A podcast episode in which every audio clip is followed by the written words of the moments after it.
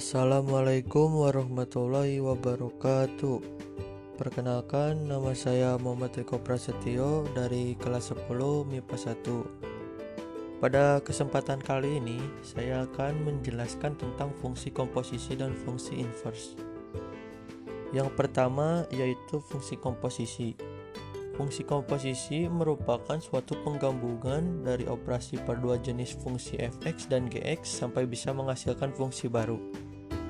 Operasi fungsi komposisi juga bisa dinotasikan dengan penggunaan huruf atau simbol O yang dibaca sebagai komposisi atau bundaran. Dalam fungsi komposisi juga dikenal dengan istilah fungsi tunggal. Fungsi tunggal sendiri adalah fungsi yang bisa dilambangkan dengan penggunaan huruf F O G maupun bisa dibaca dengan fungsi F bundaran G. Mungkin segitu aja tentang fungsi komposisi. Sekarang kita lanjut yang kedua, yaitu fungsi inverse.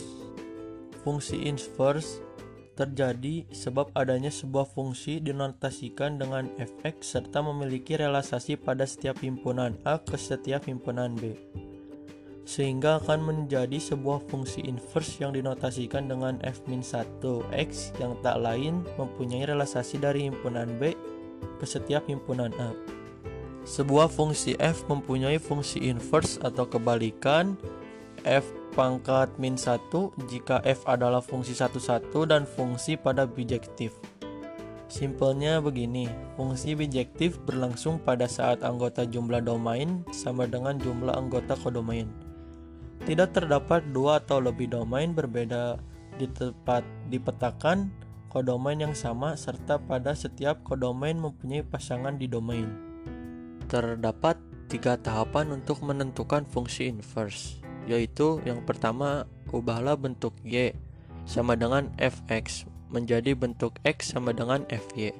Yang kedua, tuliskan x sebagai f minus satu, y sehingga f minus satu y sama dengan f y. Tiga, ubahlah variabel y dengan x sehingga akan didapatkan rumus fungsi inverse f pangkat minus satu x.